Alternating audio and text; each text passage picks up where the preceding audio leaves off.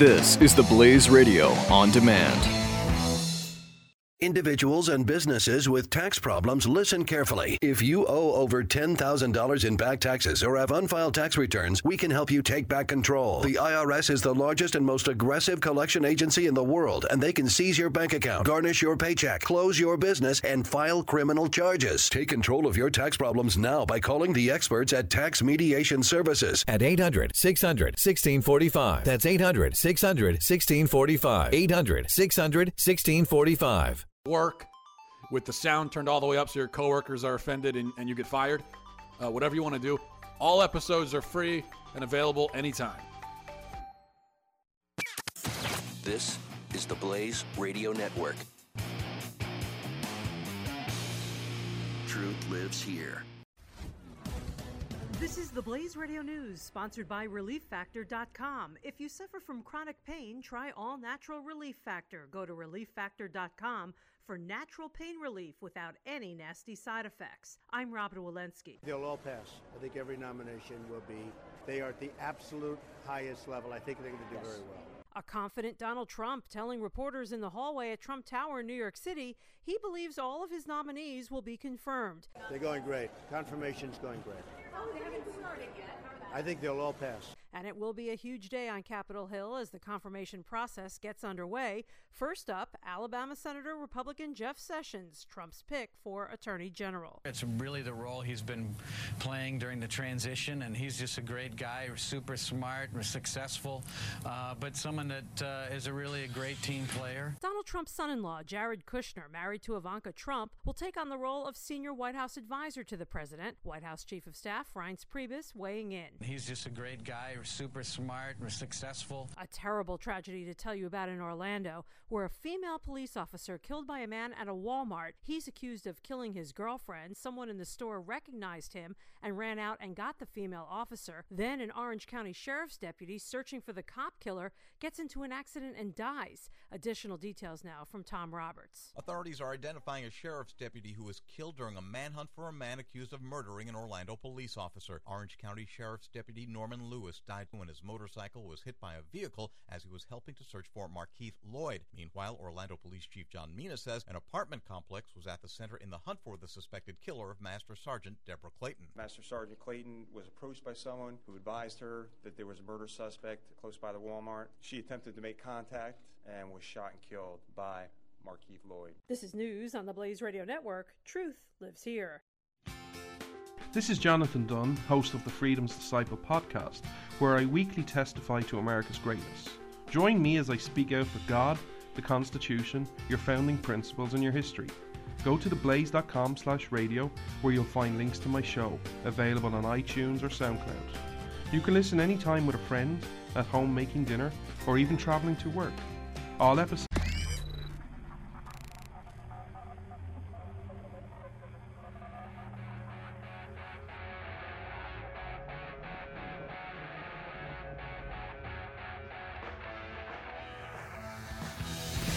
Now, spreading freedom across the nation, this is three, two, one. The Buck Sexton Show. All right, Team Buck, welcome to Hour three here in the Freedom Hut. Great to have you with me, as always. We're joined now by Lauren Southern. She is a right-wing activist, a writer and host for the Rebel Media. She is also the author of a new book, Barbarians, How Baby Boomers, Immigrants, and Islam Screwed My Generation. She is a Canadian. She is with us now. Lauren, great to have you. Hi, Buck. Thanks for having me. Tell me about the book. Tell you about the book. Well, uh, for those of you who don't know, who are watching, I am a millennial. I'm twenty-one, and I wrote this book for my generation and also kind of as a screw you to the neocons who screwed our conservative movement. Uh, it's all about kind of the dispossession and total and utter disconnect young people have from Western culture and the type of conservatism that built up Western nations and how we've kind of been sold this false, more uh, kind of pandered to the left version of conservatism. And it just goes through list by list who screwed my generation. And it is certainly not a victim book. I include millennials. We definitely threw napalm on that fire. Uh, but it's basically there as a guide for young people on what happened and how we can fix it. And in Canada, do you think it's worse than it is here in America? About the same? I mean, the, the progressive uh, lefty takeover of universities and the media that's been occurring for a long time. But I think here, at least under the Obama administration, it reached a, well, it certainly reached new heights, but it also seemed to be accelerating, right? Things were moving even faster to the left than they had in previous years. What's the situation up north like? Well, we don't really have a conservative party in Canada. Our conservatives would probably be considered Democrats in America. And also, there's a lot less urgency in Canada when it comes to combating uh, leftism and radical leftism, because we aren't bordered on kind of a third world nation. We don't have hordes of immigrants coming over the Mexican border. We don't have the refugee crisis at the same extent that Europe does. So we don't really see the problems as extreme as they do in Europe and in America. So the lefty takeover is certainly more successful in Canada because of that. And tell me a bit about how baby boomers, who are they're one of the uh, they're one of the groups in the title of your book that uh, gets gets it rough. So uh, what's going on with baby boomers? Why why do they deserve to be singled out and called out in this way? Well, it certainly wasn't all baby boomers. But of course, of course. But as a group, free, you're mentioning them. Yes, as a group, I, I am a bit hyperbolic. But yes, the the kind of free love movement, the idea of they, they got very mad with their more traditional parents that were strict, and they never really experienced the the war and the fighting for their freedom. So they kind of rejected it all. And you got also a lot of the crazy philosophers uh, from the May sixty-eighters, the French, like Foucault, and all of these deconstructionists that came around. And what happened was they all fought for leftist free speech. You had a lot of the campus protesters fighting for leftist free speech, for leftist movements, and then they all got in power, and suddenly they turned it right around and started suppressing the right. So it was all these leftist baby boomers and tenured hippies from the seventies that became professors today and totally turned the narrative around and are no longer supporting free speech, are no longer supporting free ideas or libertarian ideas at all. They they won their movement. They defeated their quote-unquote oppressors of traditional stuffy conservatives, and then they turned it right around and became the fascists. Immigrants, also named in the title of your book. Now, ca- ca- the Canadian system, I always point out, I don't know it well, but I've, I've read a bit about it. Uh, it runs on a point system, right? I mean, you do take in a lot of asylum seekers, but right. If you're going to immigrate to Canada, they actually look at things like your educational background, and they seem to have, in some ways, or at least in, in some parts of it, a more sane immigration policy than we do here in the United States. So immigrants factor into your analysis in your book. How? Absolutely, and this is an important one, and I'm not necessarily just talking about Canada. I mean, we're a bit better than America and a lot of European countries. We're not quite an Australian point system, but it's definitely a bit better. But I'm talking about the West in general, and when it comes to millennials, we are forced to pay into social systems that have become so generous with strangers. They are now unsustainable for ourselves, and they are going to be unsustainable. And in Canada, even where we have it better, if you look at Fraser Institute studies, it still shows immigrants are a net negative to the country, and we should not be bringing in the amount of immigrants we are right now if they are not a financial benefit to Canada. And you got to remember, Canada, America, both still in a ton of debt. We're not walking on sunshine here. We have our own issues to deal with. And to pretend that it's okay to, for example, in Canada, we, we brought in Syrian refugees and we were housing them in hotels for a while, and in one of these hotels, you had a mother with three kids that could hardly afford to live there, a Canadian mother with three kids that was kicked out to make room for Syrian refugees. No, we should not be putting other countries and immigrants, certainly not economic immigrants, before current Canadians and millennials who are going to have to pay the debt of supporting them. What do you think about Donald Trump's rhetoric and at least his stated plans on, on immigration? As a libert- you're a libertarian, right? You're a part of the Libertarian Party of Canada, so I just want to say, go ahead.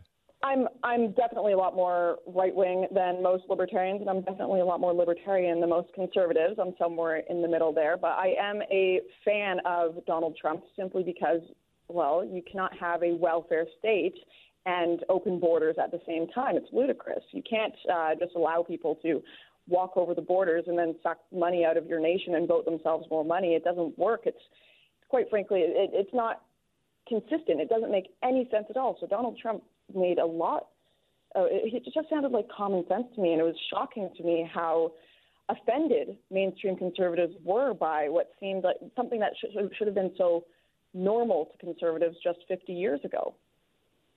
And then, of course, Islam, a topic near and dear to my heart as somebody who's worked for the C I A and specialized in the Middle East.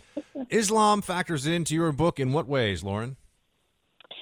Now, this isn't as big a problem in Canada, but in Europe, certainly it is changing the fabric of the nation. And I was just in Molenbeek over the summer walking through there, and I'd say about three quarters of the women were covered up, faces covered. And this wasn't just women from the Middle East. This was European women as well. You spoke to the people there. I interviewed them, and they told me, all in Molenbeek, we want Sharia law. The majority of people here want Sharia law. Islam is different, and Islamic immigrants are different than other immigrants because their ideology is political as well, and they want to shift the politics of the countries they move into. And I see that happening here in Toronto, where I live in Canada as well, where you have uh, Islamic leaders looking for more and more control in the government, trying to get uh, more Islamic law implemented. And if you allow enough immigration to happen, certainly in Europe and some of these small towns, eventually you will see the laws and the culture start to change. And it's with the birth rates, if you look at the birth rates of Muslim immigrants compared to native Europeans, and you look at the immigration rates, it's not so ridiculous to say in the next hundred years that you could certainly have a Muslim government. I don't think that is insane to say. And you would agree with Trump's uh, limitations or not, uh, limitations on Muslim-majority countries and immigration to any Western country, as you say. You're, I, I understand now the thesis of your book is just about the West in general, right? So not not Canada, the U S, or Europe specifically, all of them together. Should they all be more concerned about immigration from countries, not just that have higher rates of terrorism and, and obviously that are the wellsprings of jihad, but also perhaps have difficulty assimilating into Western culture? Is, do you do you think that's a real concern? Should the Trump administration move on that and, and others as well?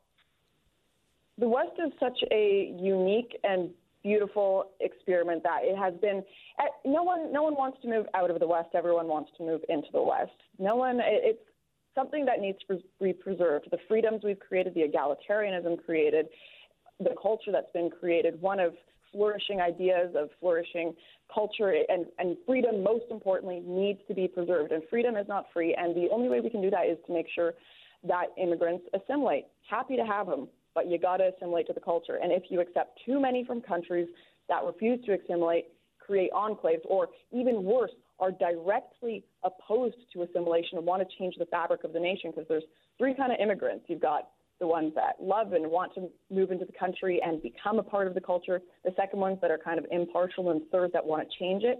And the third tend to come from a certain religious sect, and they tend to come from certain countries. And yes, we should absolutely be watching out for those countries in that religious sect. And to name it, it is Islam. And uh, if I can ask you, Lauren, uh, the, the Rebel, tell me about the Rebel Media.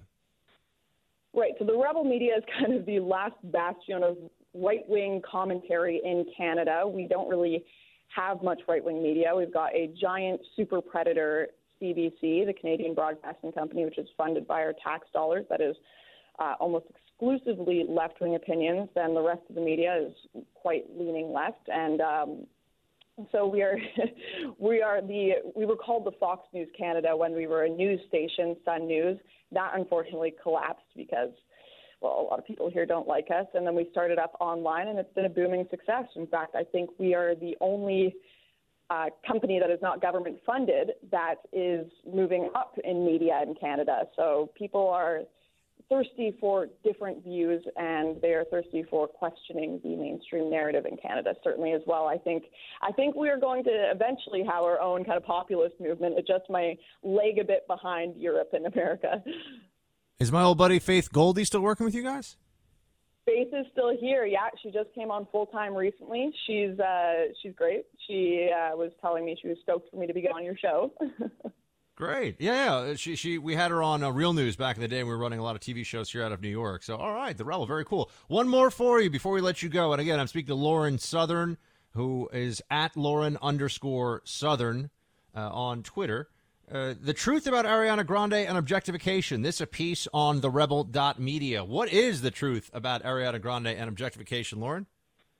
All right. Well, something real special happened last week. Ariana Grande was told by a fan, or her, she was sitting with her boyfriend, and a fan walked up to them and congratulated her boyfriend for hitting that, for having sex with her. And Ariana went on a just crazy rant on Twitter talking about how this was awful, this was objectification, how can men act like that? She felt so disrespected. And normally I'd be cheering Ariana on, like, you go, girl, don't let that man disrespect you, no problem. But the thing you got to know about Ariana Grande, huge star, four million followers, all this, her top song is called Side to Side, and it is about her getting effed so hard she can't walk after. Whoa, whoa, whoa. Yes. Settle down. Yes, that is, sorry. That you is could just say it is about graphic content. And graphic content. She's running around whoa. complaining, complaining about guys sexualizing her when this is how she makes the majority of her money. And she is kind of creating this double standard for young girls where she's telling them you can be, you can sexualize yourself as much as you want. You can talk about being sexualized as much as you want, and men can never say anything to you or treat you differently because of that. When in the real world, that is just not true. Men uh, have a, this is a psychological thing. When women walk in bikinis and whatnot, their mind switches into seeing that as a tool. It's a psychological thing that cannot be changed. And young girls are being sold false double Uh, they've, they've been sold a false narrative by people like Ariana, and I think she's very hypocritical for how she acted in this situation. So that's what that video was about. Lauren's book content there, Buck. no, no, it's, it's yeah, uh, sure. Lauren's book is Barbarians: How Baby Boomers, Immigrants, and Islam uh, Screwed My Generation. It's on Amazon dot com. Lauren Southern, thank you for stopping by. We appreciate it. Cheers. Thanks for having me. Team, uh, eight eight eight, nine hundred, thirty-three ninety-three on the phone lines. We will be right back. Buck Sexton, the Blaze Radio Network.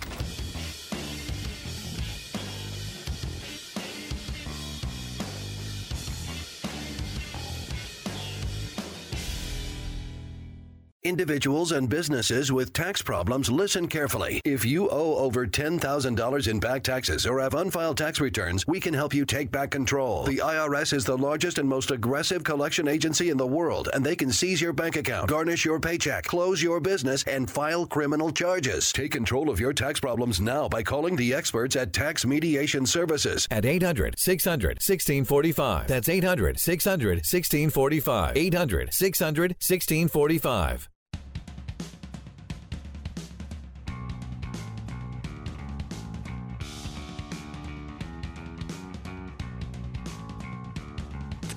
This is the Buck Sexton Show. So we've all heard a lot, way too much actually, about the Meryl Streep speech. I'm not going to talk about that again now. I realized yesterday that I was, in a sense, part of the problem because I talked about it a bit. I don't think that we should be in a place where that woman is able to uh, say stuff that we would ex- – that's what we'd expect anyone in Hollywood in her position to say, and it dominates the news cycle. And I'm going to stop. I'm not going to talk about it anymore. Uh, but there was another speech given by uh, another Canadian, like our friend Lauren Southern, who just joined, Ryan Gosling. Some of the ladies, I'm sure, are Ryan Gosling fans. Some of the guys, too. Uh, I'm, I'm, you know, agnostic. Uh, but he won the Golden Globe for Best Actor in La La Land. And when he was up there, he gave a thank you. I think it, was, it seemed like a heartfelt, nice thank you to his wife, uh, Eva, Eva Mendes. Um, so he said, because uh, she stayed home while he was making this movie, and he said that she was holding the fort, looking after things so we could have one of the best experiences I've ever had on a film. And he said, if she hadn't taken on all that so I could have this experience, uh, someone else would be up here other than me today. Sweetheart, thank you, said the actor. So this guy's up there. A- A- Eva Mendes, by the way, has had quite a career of her own and is famous, so... This isn't even a, for what we're about to get into, it's it's kind of amazing that this became a thing that the left pounced on. Uh, this is in the U K news, uh, you know, the U K paper by Narges Zatat. Never heard of her before, whatever. Uh, they get annoyed at him because he said she wasn't just making his dinner Uh, no, she was, quote, raising our daughter, pregnant with our second, and trying to help her brother fight his battle with cancer. Uh, this is what this author writes. Despite the swooning on social media for his notebook-esque outpour- outpouring, I can't help but feel that Eva Mendes, an award-winning actor in her own right, took one for the team and provided the emotional labor needed for Gosling to further his own career. Gosling's appreciation for his partner may be genuine, but it plays into structural inequality women face in the workplace, least of all, Hollywood. Wait. Least of all Hollywood? I think she would mean most of all Hollywood, right? What? Okay, anyway. Yes, Mendes has agency and the decision to put her career on the back burner for the sake of her husband's, but why did she have to make that decision to begin with? And then it just goes into Hollywood is sexist, Hollywood is sexist, Hollywood is sexist. Now, if you want to make the case as a writer who apparently has nothing better to do and wants to spend her time on such a thing, if you want to make the case that Hollywood is sexist, by all means, go for it. But I don't think that we have to sacrifice on that progressive altar a man's ability to say nice things about his wife. This is when, once again, the desire to be uh, edgy and progressive and to be one of the, I don't know, one of the, the cool and thoughtful people in media, they just devolve into incoherence. They're just trying too hard. A guy saying that he, a guy thanking his wife for taking care of, I think she, her her brother with cancer, a baby at home, and another baby, and a woman who has quite a career of her own, that's not really an opportunity. That shouldn't be seen as an opening for a lecture to the world on the inequalities of Hollywood. And the more that we see people who have one platform or another who just want to take a sledgehammer and whack at the load-bearing walls of Western civilization just to sort of see what happens, just to get a rise out of people, just to test out the structural integrity of the building that is Western civilization. Let's just let's just kick at those load-bearing walls, take some sledgehammers, maybe a jackhammer.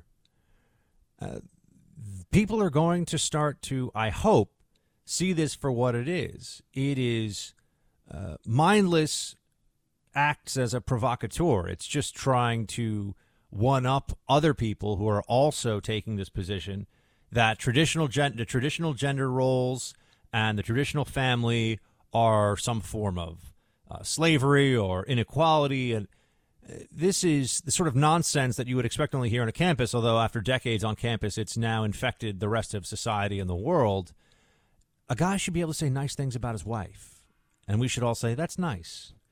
And we should also probably say thanks, Ryan Gosling, for not giving us a lecture on politics, for just talking about your craft and somebody who helped you and keeping it keeping it real, I guess you could say. Although I don't, I don't think he spoke of politics. I don't know. He might have. I didn't see the whole speech. Uh, but I'm assuming he didn't. That assumption could be wrong. Uh, phone lines are open. Also, keep in mind, Facebook Live at three o'clock. Uh, we've got a post up on Facebook now. If you want to write in some questions, I'll hit those, and then we'll take questions live. It's going to be so much fun, everybody. We're going to get to hang out in the Freedom Hut. All one hundred fifty square feet of it. It's a little bigger than that, but not much. Back in a few. The Buck Sexton Show on the Blaze Radio Network.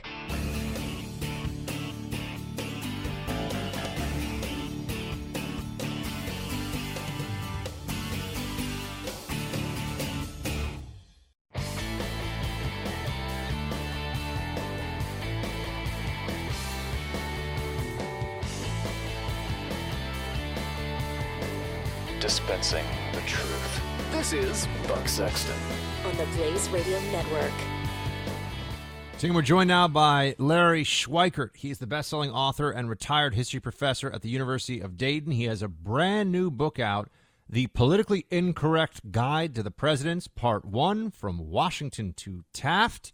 Larry, great to have you. Hey, Buck. Good to be there. All right. The Politically Incorrect Guide to the Presidents. Give me some of the give me some of the broad strokes, then we'll dig down into some specifics here of uh, various presidential figures. But what was the the, uh, the the idea behind this book is to tell us what stuff we weren't supposed to know about various potusi? Well, that um, also I gave every president, as did my predecessor, who wrote Volume Two. By the way, Volume Two's been out for about a year, and They wrote Volume Two first, I think, because Obama was leaving office and they wanted to get get him uh, a grade before he left office. But anyway, one of the things that's involved in the book is giving every president a constitutional grade. How did they perform their duties based on uh, the mandates of the Constitution, the limitations of the Constitution? And so I think you'll find surprises there with, with people that kind of generally go unnoticed, but did a fantastic job, such as James Monroe, versus some of the more flamboyant people that tend to get a lot of the press, uh, such as Andy Jackson. Now, what was – I know that this is in part two, but I just have to ask, especially in the waning days of his presidency, the very last days, what was the constitutional grade given to Obama? I'm pretty sure it was an F. Okay. I don't have the book handy. I thought maybe he would have slid through with a D, but I guess an F is not too surprising. I'm sure he didn't get a gentleman's C. I've got the book around here someplace. It's been a while since I've read it. But, uh, yeah, I'm, it was not good. Let's talk about some of – in in this volume, Volume one, uh, let's talk a bit about some of the the revelations about various presidents that you, you get into in some detail here. Uh, for example, George Washington used his faith as a pillar of his presidency. Do tell. Yeah, uh, Washington is often wrongly portrayed as a deist. He was not a deist. He was a, a Christian. He was a vestryman at his church, which is kind of like a Bible study leader. He prayed in the name of Jesus, which, which you know, any one of those things pretty much puts him down as a, a dyed-in-the-wool mainstream Christian uh, conservative. And um, he, he very much, in all of his major speeches, included uh, God and, and, and God's role in human activities and so forth. So he's quite aware of, of uh, the necessity of America Uh, being on good terms with the Lord. And Thomas Jefferson may have been for small government, but he might not have said an iconic quote attributed to him. Which one is that? That's uh, the government that governs best governs least, and presumably the very best government is no government at all. No, that's uh, Jefferson is an interesting and, and um, uh, kind of two-sided character. Uh, he very much believes in states' rights. He writes the Virginia-Kentucky Resolution, uh, you know, against the Alien and Sedition Acts. Um, but in his presidency, he does a number of very uh, unsmall government-like things. First of all, you know, he acquires Louisiana, which I'm sure we all applaud. I mean, I, I like going to the Superdome for a game now and then. But uh, he does so without ever consulting Congress or the Senate, which should have been the body to take this up. And, and let me just, before I continue, Jefferson, let me segue to one important thing, which is almost all these early presidents were believers in the Whig system of government, W H I G, which meant that they all believed that, that action should originate with the legislature, the House, and the Senate, and the president should be more or less kind of caretakers and, and add the final stamp of approval. And, of course, right off the bat, Washington finds that he can't do that because of the pending threat of war with France and Britain. So he right away changes that. But but anyway, Jefferson would have said he believed in the Whig structure of government, and yet one of the first things he does is to acquire Louisiana pretty much by himself. You know, Livingston says, hey, Napoleon will give it to us for, you know, fifteen million dollars, you know, maybe throw in a basketball player to be named later or something, and, and Jefferson says, buy it, take it. Talking to Larry Schweikart, he's the best-selling author of numerous books, including his latest, The Politically Incorrect Guide to the Presidents, Part one, From Washington to Taft. Tell me a bit about Andrew Jackson's uh, animosity towards Native Americans, more than just racism, your book says. Yeah, Andrew Jackson, there's no doubt he was a racist, and there's certainly no doubt many, if not most, of the people around the world at that time had similar views of different people.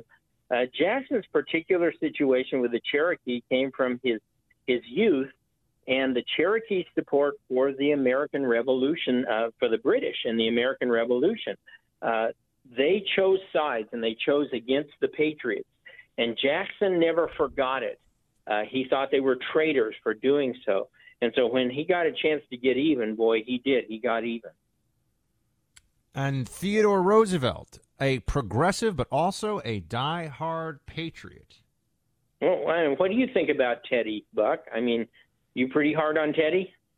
Well, I know that it became kind of fashionable in recent years for conservatives to talk about how he's the original progressive and right. therefore is in some ways the, the author of all big government ills that have come since then. But I don't know, Rough Riders, he did some cool stuff, an interesting man, a Renaissance man. I kind of like the guy. Yeah, he's he's exactly that. He he has some bad views, especially on economics, and, and I think where that comes from is precisely what you said. He's a Renaissance man. He does almost everything. You know, he writes newspaper articles, he writes books, he, he creates a cavalry regiment when he could have sat in a safe desk back home. He's the only president to win the Medal of Honor and the Nobel Peace Prize. And yet his one big shortcoming is he never really runs a business. He never owns a business, and he never has an appreciation for for turning a profit, paying employees, that kind of thing. And I think that very much shapes his his attitudes toward business, especially big business, when he becomes president. But, you know, I think you or I would be very happy to be in a foxhole with Teddy Roosevelt, and I think you or I would never question his love of America. There, it wouldn't even cross our minds. This guy loves America. A couple other things you get into in the book. Uh, I just wanted to give people a, a taste of what they, they can expect if they buy the Politically Incorrect Guide to the Presidents. Uh, George Washington wanted America to be isolationist? Well, that's kind of a, a mantra that's been used more recently by a lot of libertarians. He writes a line in there, actually Hamilton writes it for him in two different places, where, where he says we must avoid these entangling alliances, and I think Jefferson picks up the exact term, entangling alliances. But the fact is he qualifies it with a twenty-year period. You got to remember when he's writing this, seventeen ninety-six,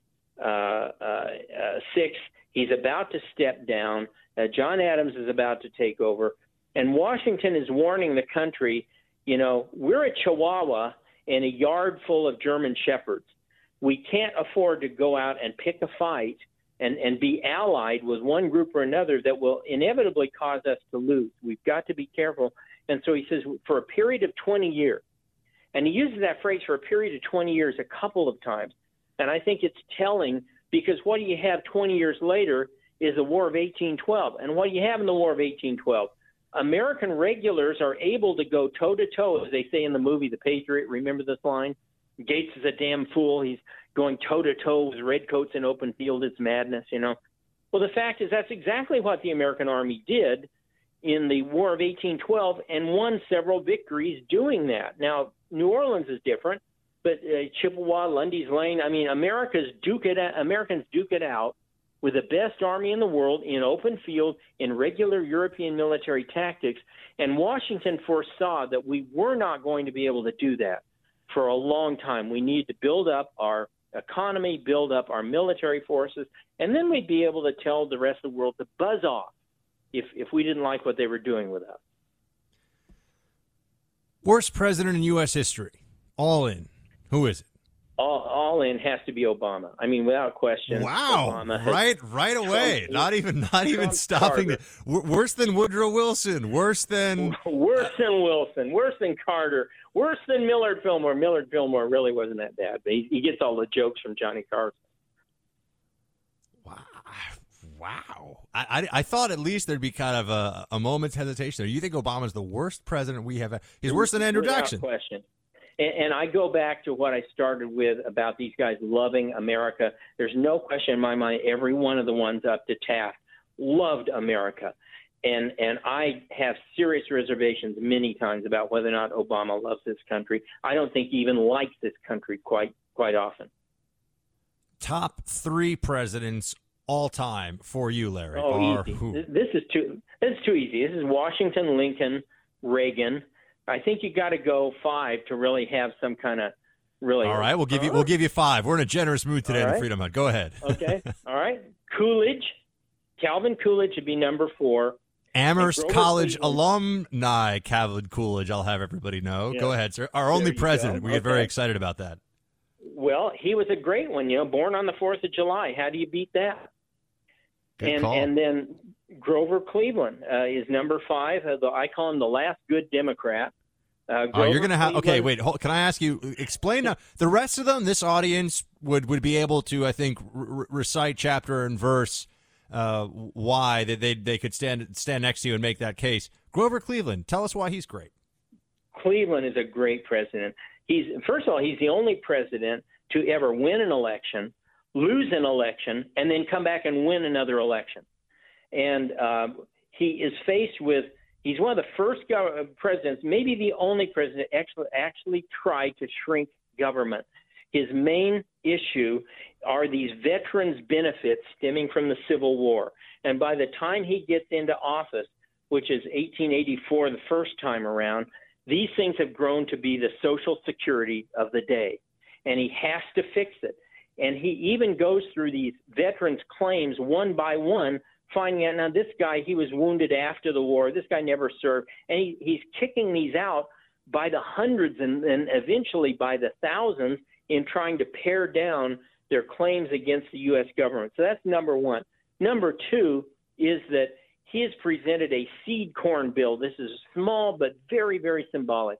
He's presented a seed corn bill for a minuscule amount of money uh, in, in the grand scheme of things to send seed corn to drought-stricken Texas farmers. And Congress has passed it, and he he sends it back. He vetoes it, and he says, I cannot find in the Constitution – whoa, what president would use this language anymore? I cannot find in the Constitution where we are authorized to do this. I have sympathy for these people. I suggest, I love this, I suggest Congress take up a collection among yourselves that would equal the amount and send it to the farmer. Ah. I didn't know, you know, Grover, I gotta, I gotta, what's the, do you have a biography? People are going to ask me this, and I don't, I hate when I don't have answers for, for my team. Sure. So uh, best biography of Grover Cleveland. Well, it, the Alan Nevins uh, biography of Cleveland is the best. Uh, there are a number of newer ones, uh, I- including one, and you'll forgive me, I've got to look on my library real quick. Sure. No, I'd, I'd, I'd do the same. I always book titles for me are always easier than book authors, which I feel bad. It should probably be the other way around, but yeah, I, I well, usually forget the author's name. Let me just pop the book open here and, and just, just look at the Cleveland entry on mm-hmm. some of these. Uh, Brodsky, I think is the name. Alan Brodsky has a, a great biography of Cleveland. Okay, where are we? Grover. All right. Well, there you can we let go. me know, and I could post it up. I could post it up on, on Facebook. But uh, we're going to run into a hard break here, Larry. So I, I got to bounce. But I want to make sure Brodsky, everybody knows your a book, A Study in Character. There you go, Brodsky, oh. A Study in Character. Fantastic. Larry Schweikart is a best-selling author. His latest is The Politically Incorrect Guide to the Presidents, Part one, From Washington to Taft. Also, P S. Obama the Worst Ever. Larry Schweikart, great to have you, sir. Thank you for calling in. Thank you. Bye. Bye. Shimon, he sounded like he was sad at the end. Why was he sad? I don't know. I, I didn't think he should be sad. I feel like we had a great... Anyway, book will be great. Get Larry's book. Uh, we'll be back in a minute. This is the Buck Sexton Show on the Blaze Radio Network.